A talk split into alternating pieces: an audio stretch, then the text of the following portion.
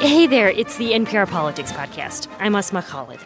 In many corners of the country, this false notion that the 2020 election was stolen is still flourishing, in large part because of a woman named Cleta Mitchell. Thank you, Cleta Mitchell. Thank you for that explanation. Really interesting and kind of appalling. Thank you, really. Tucker. Cleta Mitchell is somebody with great courage, and she's. Y'all might not recall Mitchell by name, but she's an election attorney who was a central figure in former President Donald Trump's effort to overturn the 2020 election.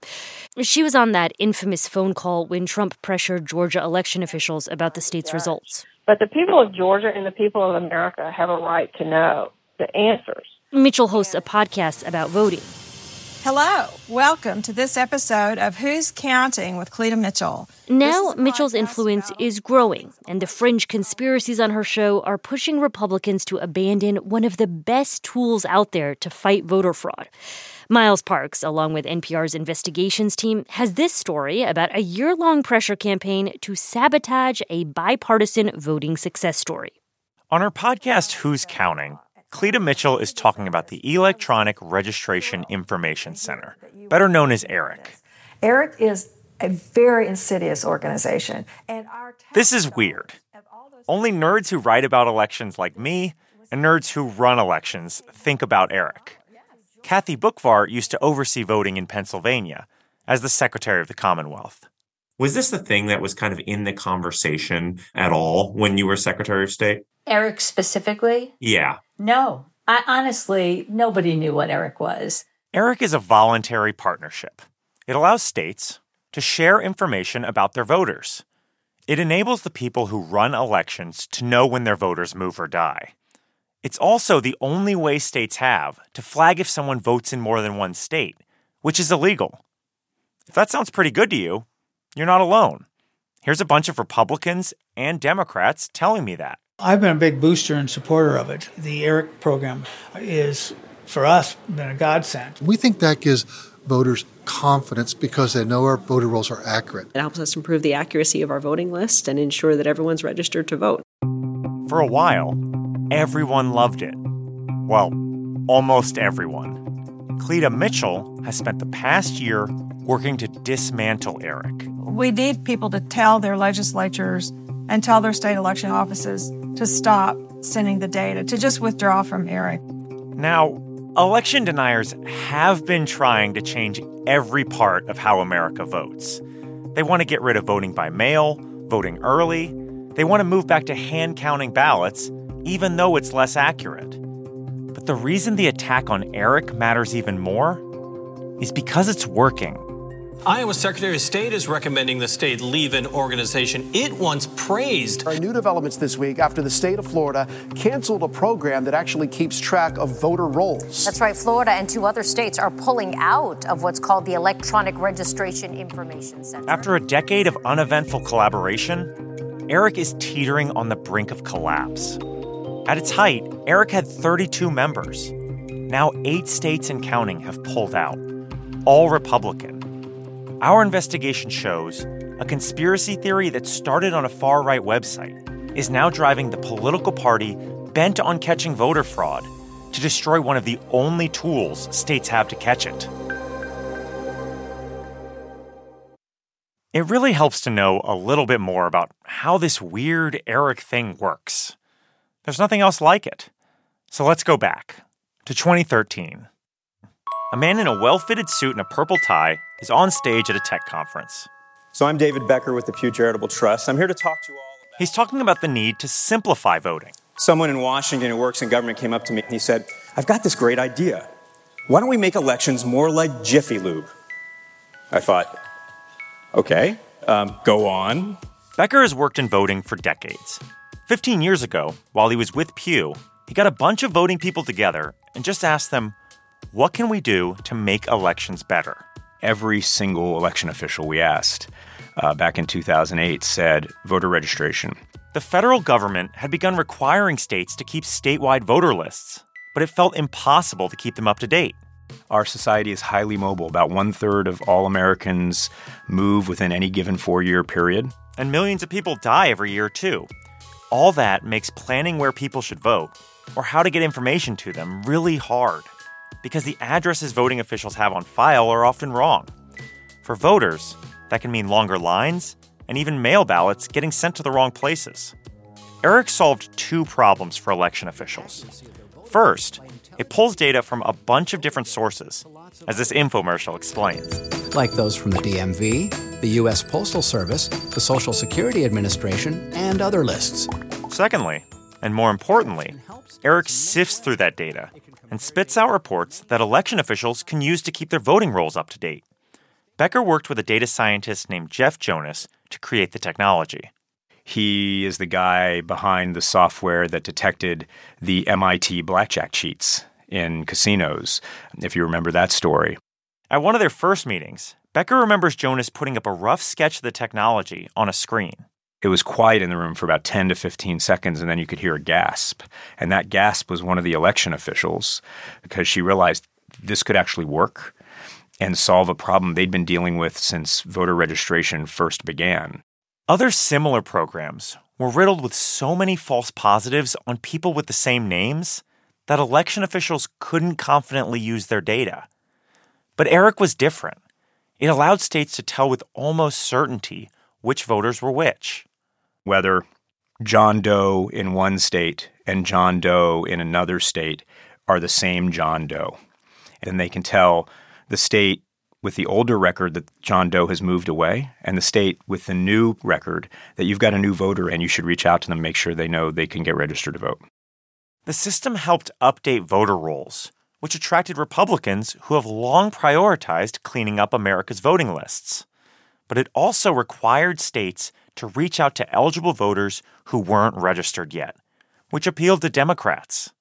When New Jersey joined last year, Secretary of State Tahesha Way says she talked about Eric with people from both parties. You know, I had various conversations with my fellow secretaries who gave positive and I want to say bipartisan feedback at the time. To join, states often have to pass new laws and get their state DMV on board, which can be a long process. But slowly, more and more states have done it, which has meant more data being shared. In 2013, Eric identified 92,000 voters that had moved to different states. In 2021, that number was almost 3.5 million. And states also use it to prosecute the small amount of fraud that does happen every federal election. You know, the good news is that kind of crime is rare, but we take it seriously. This is Ohio Secretary of State Frank LaRose. He's a really interesting character in this story. He touted his endorsement by Trump last year, but he's also made a point to say the 2020 election wasn't stolen. I talked with him about Eric for a while in February. I mean, the little secret is that maybe more than 10 years ago, if somebody voted in Ohio and Florida and Arizona and Texas, you would have never known. There was no way to catch that unless they went out and bragged about it. And so with Eric, we can compare our voter rolls to those states. So Eric was considered a success and growing until January of last year.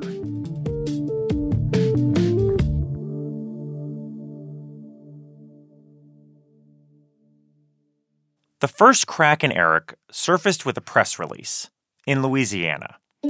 On January 27, 2022, the Republican Secretary of State, Kyle Ardoin, announced that Louisiana was putting its membership in Eric on pause, citing concerns raised by, quote, citizens, government watchdog organizations, and media reports, which I can remember at the time striking me as really strange. I've covered voting for six years now, and I'm not exaggerating when I say no one, no election official appointed or elected, Republican or Democrat, had ever criticized Eric when talking to me. Uh, I was really surprised. This is Maggie Toulouse Oliver. She's the Secretary of State in New Mexico. She's a Democrat who's worked really closely with Ardoin over the past few years. We're good friends and tried to have many conversations with him about it, you know, with, with the interest of, of keeping Eric intact, keeping as many states in as possible. You know, if any of my voters move to or from Louisiana, I would like to know about it, right? She said she's still unsure exactly why he left Eric. Ardoin declined to be interviewed, but understanding why he made his decision helps to make sense of this whole Eric story. Remember his reference to media reports? Well, roughly a week before Louisiana's announcement, a prominent far right website called the Gateway Pundit published the first of a series of articles about Eric. The website's founder, Jim Hoft, summarized the key points in an interview with Steve Bannon. It was meant to be a voter cleanup organization. And what it is, is actually just a membership organization for the blue states, the left wing organization. And, and what they do is just register people. The Gateway Pundit has pushed numerous conspiracies in the past, including that survivors of the Parkland shooting in Florida were crisis actors, and the birther theory about former President Barack Obama. NPR's investigations team analyzed hundreds of thousands of social media posts and found that the first Gateway Pundit article was the moment when far right interest in Eric really took off. In the months leading up to the piece, Eric was mentioned a few times a week across four alternative social media sites frequented by the far right. But the week that the Gateway Pundit released its first article, that number surged to more than a thousand. When I brought up the site to Ohio's Frank LaRose, he knew exactly what I was talking about. I think that article you mentioned was probably the beginning of it, uh, but this is no secret. There's a lot of false information out there. there. There have been wild rumors that it was some secretive billionaire that funded the thing and, and just wild stuff like that, which is, of course, far from the truth. LaRose is talking about George Soros there. The Gateway Pundit alleged that he is somehow behind Eric. So the conspiracy theories really trace back to this article. But the bigger question is still why is a guy like Kyle Ardoin, who's worked in elections for more than a decade, making policy decisions based on articles in the Gateway Pundit? And to try to find that answer, we head to a town hall event in Houma, Louisiana. Uh, it is my honor to welcome each of you here. Ardoin said little publicly about his Eric decision last January, but he did bring the announcement to perhaps the only constituents at that time who would even care. We the People, the Bayou chapter. I've been communicating with individuals from We the People from all across the state on a regular basis. It is phenomenal to have citizen activists. The group is one of several chapters in the state and one of hundreds of grassroots organizations across the country motivated by Trump's voting conspiracy theories that have popped up since 2020. They're part of a new election denial blueprint that helps propel fringe ideas into government action. When Ardoin announced his decision to withdraw from Eric, the room cheered. This week, I sent a letter to the election registration information it, suspending Louisiana's participation in that program. But what's really striking is the timing. The event was publicized less than 24 hours before Ardoin's office officially pulled out of Eric. Our investigation is the first to report that Ardoin announced his decision to this activist group. Around this time, Ohio's Frank LaRose talked to Ardoin about Eric. I'll let him speak for himself on this, but to say he acknowledged to me that it had become very politically unpopular and that there had been a lot of heat politically about it. Ardoin was gearing up to run for reelection this year, and LaRose noted that Eric has become a key topic in Republican primaries, where candidates cater to the die-hard members of the party, the small percentage of people who vote in these sorts of elections. You could see where somebody who's out there trying to prove their conservative bona fides in a primary, which is what you do, uh, would read this article and say, okay, that thing is bad. Let's get our state out of it. But ho- hopefully, over time, the noise about this starts to die down and other states look to get back into it. Remember that last thing LaRose just said. We'll come back to it. After Louisiana pulled out, the second domino to fall was Alabama. saw what happened in 2020 around the country and how disturbing that was. So, no drop boxes, no mass mailing of ballots, no internet connection to our machines. We'll always have paper ballots. This is Wes Allen at a campaign event in his race for Secretary of State of Alabama. Early in his primary run last year, he promised that the state would pull out of Eric on his first day in office if he won. That promise came a week and a half after the Gateway Pundit article, for those keeping track at home. Here's Allen. Uh, you know, election security and integrity and transparency uh, has been at the top of the voters' minds, obviously, since 2020. What's really stark about Allen's decision to withdraw from Eric is that Alabama's previous Secretary of State, John Merrill, a staunch conservative, is also one of Eric's biggest fans. Well, Eric has been one of the most effective tools that we have had in the area of election administration. Nobody has ever been able to introduce any vulnerabilities, inconsistencies, or irregularities related to Eric or the administration of the Eric system. Period. But Wes Allen was looking to distinguish himself in a state Trump won by almost 30 points in 2020. Allen told me he had not heard of Eric before the Gateway Pundit article, but the issue began to bubble up. We started hearing it on the campaign trail too. When I would travel, and these voters would be at these particular meetings that I would go to, this subject matter came up. But when we got into the actual problems with Eric, Allen told me it wasn't really about that. One issue that keeps coming up, like LaRose mentioned before, is this alleged connection to George Soros. The liberal billionaire is at the center of a lot of false, right wing, and anti Semitic conspiracies. The initial Gateway Pundit article calls Eric Soros funded in its headline. And when Allen made his announcement, he said, quote, Soros can take his minions and his database and troll someone else because Alabamians are going to be off limits permanently. I think I've seen you mention it before that Eric is Soros funded, and it's like this sort of leftist group. But then I see that the Heritage Foundation mentions it as a thing that they recommend states be a part of. I mean, how do you square those two things in, in your mind? I mean, it's maintained now by the states, but it really doesn't matter in my mind um, who funded Eric. You know, we're still not going to participate in it. You know, it doesn't matter if it was a leftist group or right group, whoever.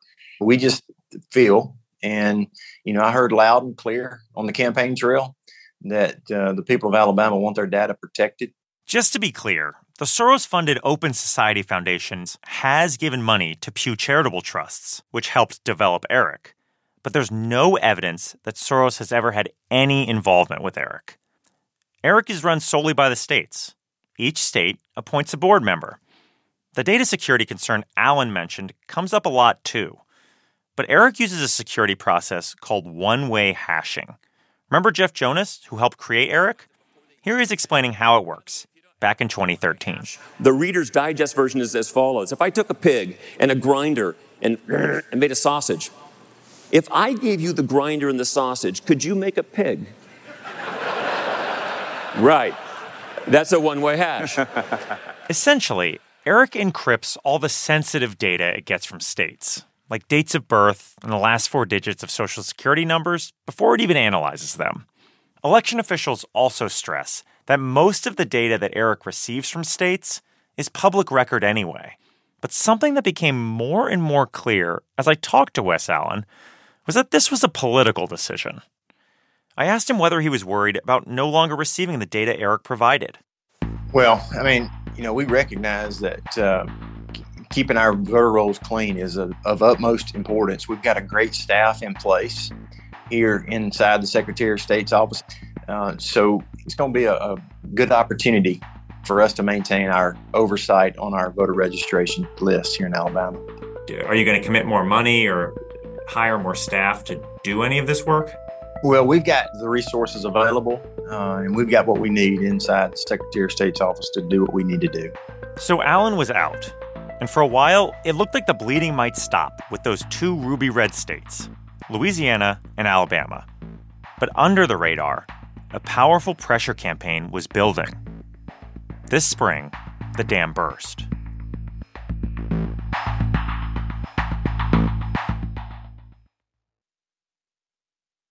If you trace this idea that Eric is bad or somehow nefarious back to its very beginnings, you end up at a man named J. Christian Adams. Eric is so diabolical.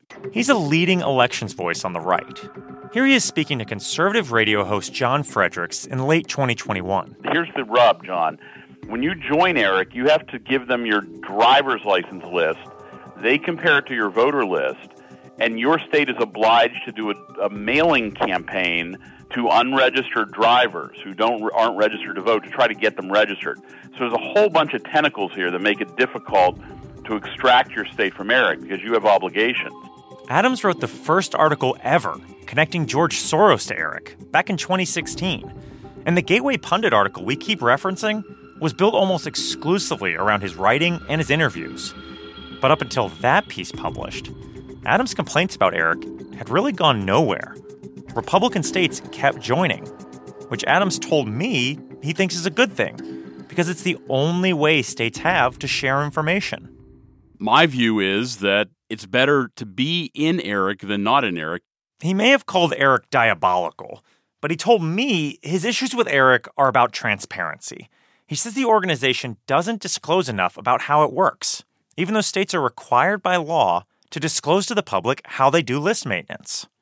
But after the Gateway Pundit piece, the narrative around Eric started to shift. How has this turned from a debate over how Eric should operate into states actually leaving?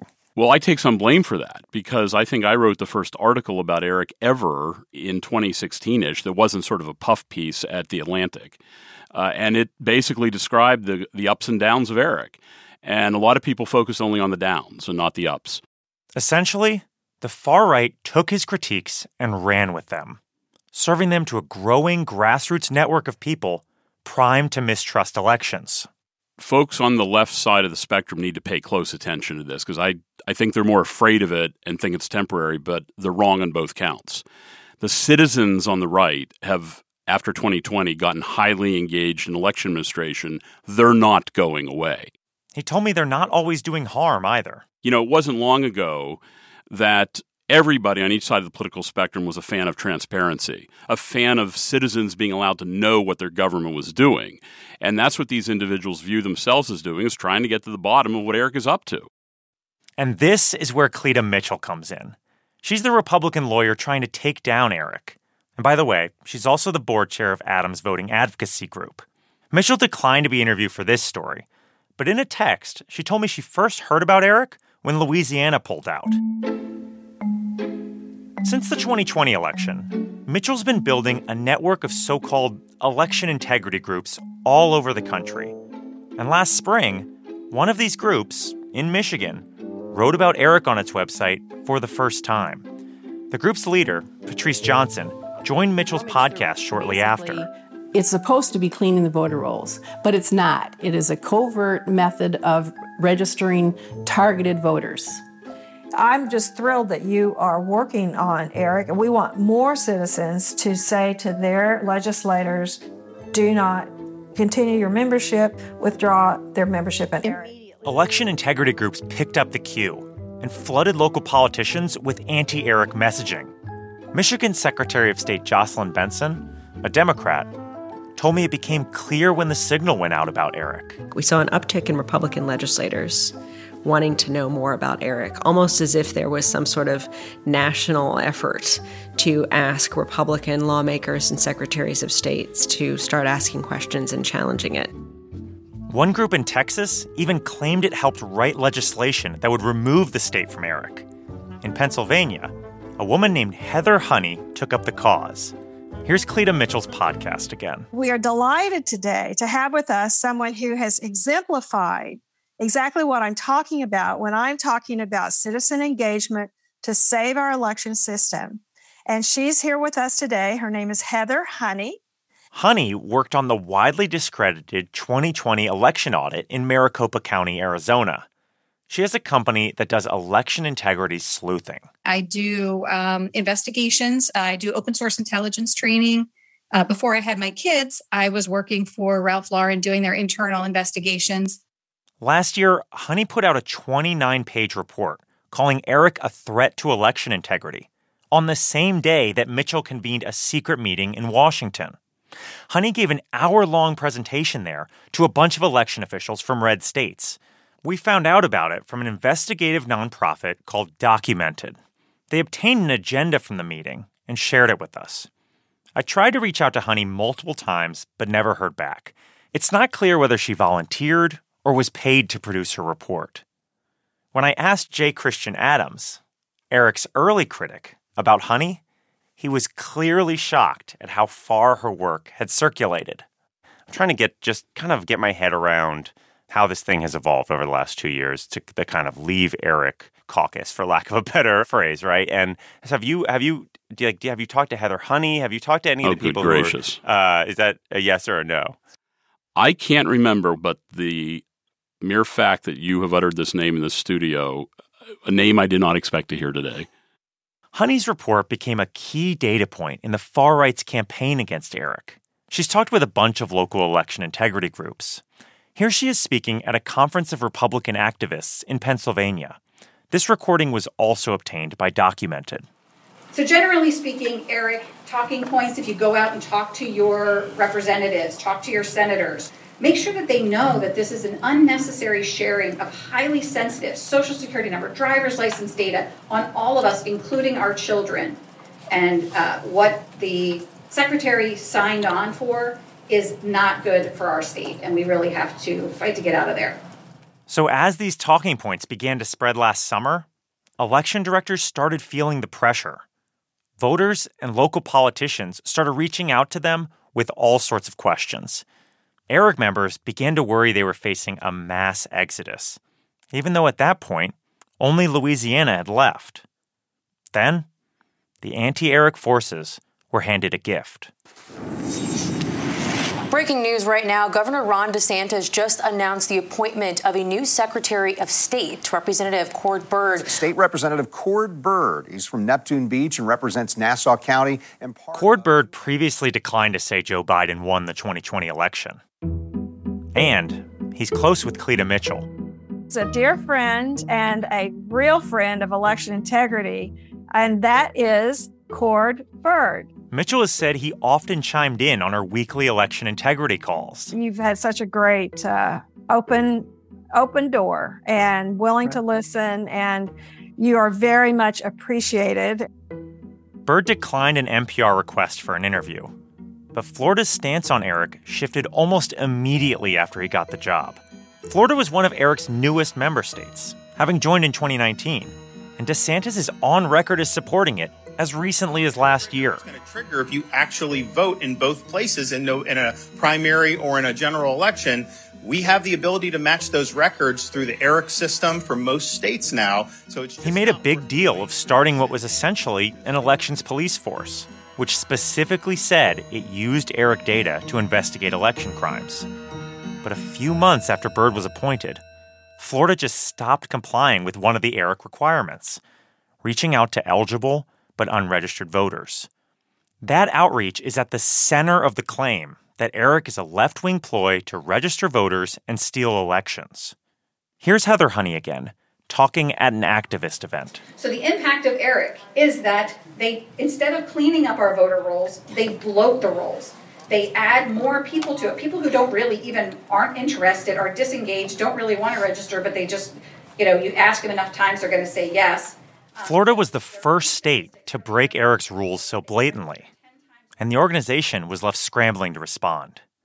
Some members began pushing a desperate new plan based on red state demands no more required outreach to new voters. The plan would allow Florida and any other state to essentially do whatever they want if they would just stay in Eric.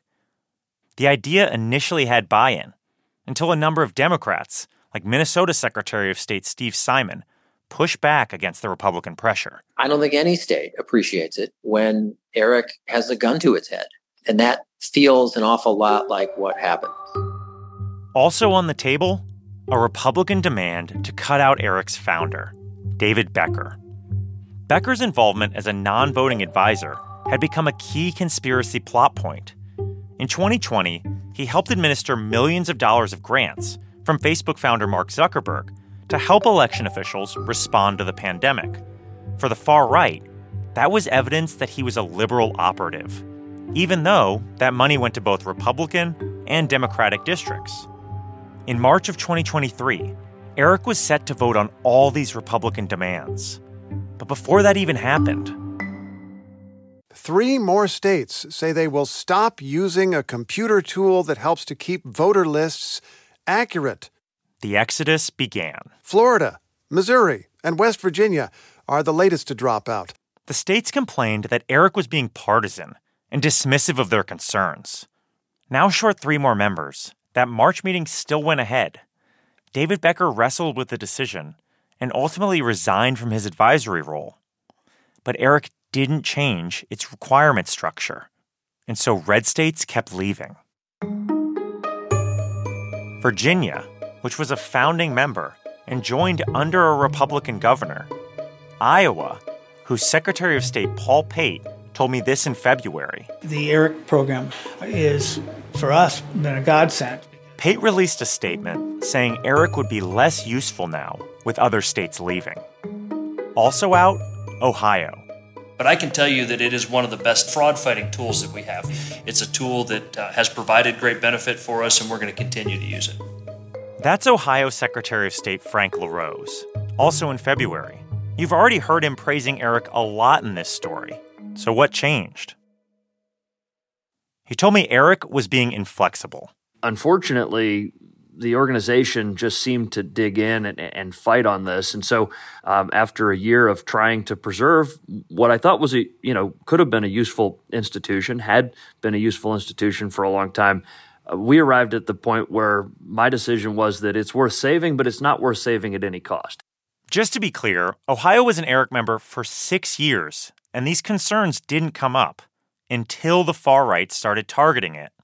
Still, LaRose is adamant that the misinformation campaign did not influence his decision making. Wild ideas about conspiracies of, you know, data leaking out the back door and secret funding sources and, and all that kind of stuff. I, I've rejected all, all, all of that. And what we've said all along is that this organization needs to be more accountable.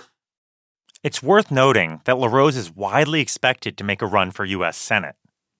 He's not the only Republican who's satisfied the base by pulling out of Eric and is now eyeing a promotion. In Florida, Governor DeSantis, who appointed Cord Byrd, is running in the Republican presidential primary. The secretaries of state in both West Virginia and Missouri, Mac Warner and Jay Ashcroft, have both announced runs for governor. When Ashcroft joined Cleta Mitchell on her podcast this year, he alluded to initially not wanting to pull out of Eric when she first approached him. You're somebody who really studied that very hard, went into it not to be influenced by the likes of me or anybody else. We've cussed and discussed about it. We got emails that showed Ashcroft's staff spent much of last year fending off Eric conspiracy theories from Missouri voters. But ultimately, Mitchell got her way. You have a lot of credibility with people because of that leadership. I hope so. There are a lot of people that think I should have left a lot earlier. well, you know, including you, I think. I, I'm I'm just glad you left. the day Missouri pulled out, the Gateway pundit reported that Ashcroft told them before telling the public. You have to be really careful about thinking that you can respond to bullies and conspiracy theorists by capitulating to them. Eric founder David Becker again. He says giving conspiracy minded people what they want is dangerous because they'll never be satisfied. If you look in a variety of states and a variety of elected officials have thought they could just give the mouse a cookie and it'll go away. The mouse never goes away. For the record, Eric is still standing, though with less shared data and higher costs for remaining members. Some red state legislatures are considering banning it, but the partnership still has more than two dozen member states, including Republican governments like South Carolina, Utah, and Georgia. They're all still sharing voting data. Georgia's Republican Secretary of State, Brad Raffensperger, told me that this mass exodus will mostly be felt in the places that left. It actually hurts that state more than it hurts us. So they just basically indirectly said we're going to have dirtier voter rolls over there. But how will that actually play out on the ground in the hundreds of voting jurisdictions now without access to Eric? Brianna Lennon is a Democrat who runs elections for Missouri's Boone County, and she found out her state was pulling out when the secretary released the press release. Her office has relied on Eric reports for information on voters who changed addresses and voters who died in other states. Now, they'll be waiting for returned mail. The little yellow sticker that says this person is now living in Georgia or something like that That's what we'll have to go back to using. None of the secretaries who announced their departure from ERIC have detailed how they will replicate all the data they got from it. Some Republican groups and officials, including Ohio's LaRose, have started exploring new data sharing systems to recreate some of what ERIC does. But building a partnership with more than just a couple states is really complicated, especially ahead of the 2024 presidential election. In Missouri, Lennon says she's worried about the accuracy of her voting list for that election. But she's just as worried about the power of the grassroots movements that targeted Eric. There have been stronger pushes towards some of the initiatives that the We the People groups have been putting forth. This is perhaps the first time that I've seen an actual policy decision that lines up with one of those. For her, this is clearly bigger than Eric. I'm sure there are going to be ripples that come from this particular move, and I'm not exactly sure what the end will be. I don't think that this is the, I don't think this is an isolated thing. And one final note. Remember Louisiana's Kyle Ardoin, the first official to pull out of Eric? As we finished reporting this story, he announced that he was no longer running for re election. At a voting event this spring, he said reasoning with people who believe conspiracies feels like a losing battle. People who want to find the boogeyman, you're never going to be able to tell them that the boogeyman doesn't exist. In his retirement announcement, he said, quote, It is shameful and outright dangerous that a small minority of vocal individuals have chosen to denigrate the hard work of our election staff and spread unproven falsehoods.